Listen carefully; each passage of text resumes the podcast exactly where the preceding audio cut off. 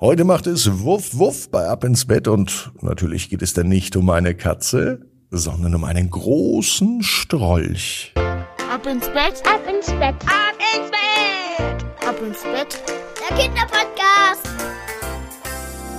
Hier ist euer Lieblingspodcast. Hier ist Ab ins Bett am 8. Februar. Heute ist mein Geburtstag übrigens, die 1262. Gute Nachtgeschichte nur für euch und was darf nicht fehlen? Na klar, das Recken und das Strecken. Deswegen lade ich euch heute an meinem Geburtstagabend alle ein, nehmt die Arme und die Beine, die Hände und die Füße und reckt und streckt alles so weit weg vom Körper, wie es nur geht. Macht euch ganz, ganz lang. Spannt jeden Muskel im Körper an wenn ihr das gemacht habt, dann lasst euch ins Bett hinein plumpsen und sucht euch eine ganz bequeme Position. Und heute Abend bin ich mir sicher, findet ihr die bequemste Position, die es überhaupt bei euch im Bett gibt. Hier ist die 1262. Gute Nacht Geschichte für Donnerstagabend, den 8. Februar. Susi und der große Strolch. Susi ist ein ganz normales Mädchen. Es ist ein ganz normaler Tag, es kann sogar der heutige Tag sein. Susi liebt es draußen in der Natur unterwegs zu sein. Heute streifte sie mal wieder so durch die Gegend und sie traf auf einen ziemlich ungewöhnlichen Begleiter, den sie am Rande des Waldes traf. Einen großen, freundlichen Strolch. Der Strolch war ein großer, aber sanfter Hund. Er hat struppiges Fell, treue Augen und er war freundlich. Er liebt es, mit Susi zu spielen. Und er begleitet sie bei ihren Abenteuern. So kam es, dass die beiden ziemlich schnell unzertrennliche Freunde wurden, und sie verbrachten jeden Tag gemeinsam im Wald und am Waldesrand. Der Strolch schien keinen Zuhause zu haben, also zumindest nicht so, wie Susi es von anderen Hunden kennt, die bei Familien wohnen. Nein, der Strolch lebte frei im Wald, wie ein richtiger Strolch.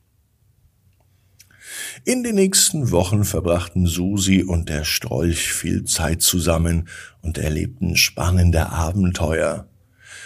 Im Wald erkundeten sie verborgene Pfade, sie sammelten sogar Blumen und sie spielten Fangen.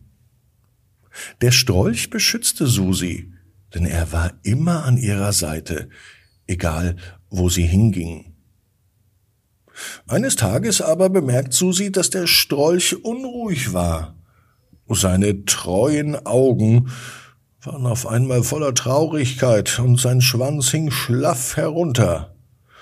Susi fragt ihn, was los sei, aber der Strolch, der wusste es nicht und er konnte sie auch nicht sagen.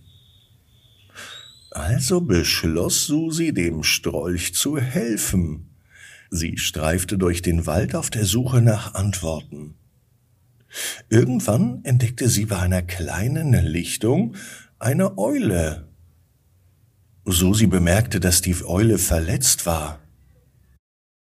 Mit einem lauten Pfiff holte Susi den großen Strolch.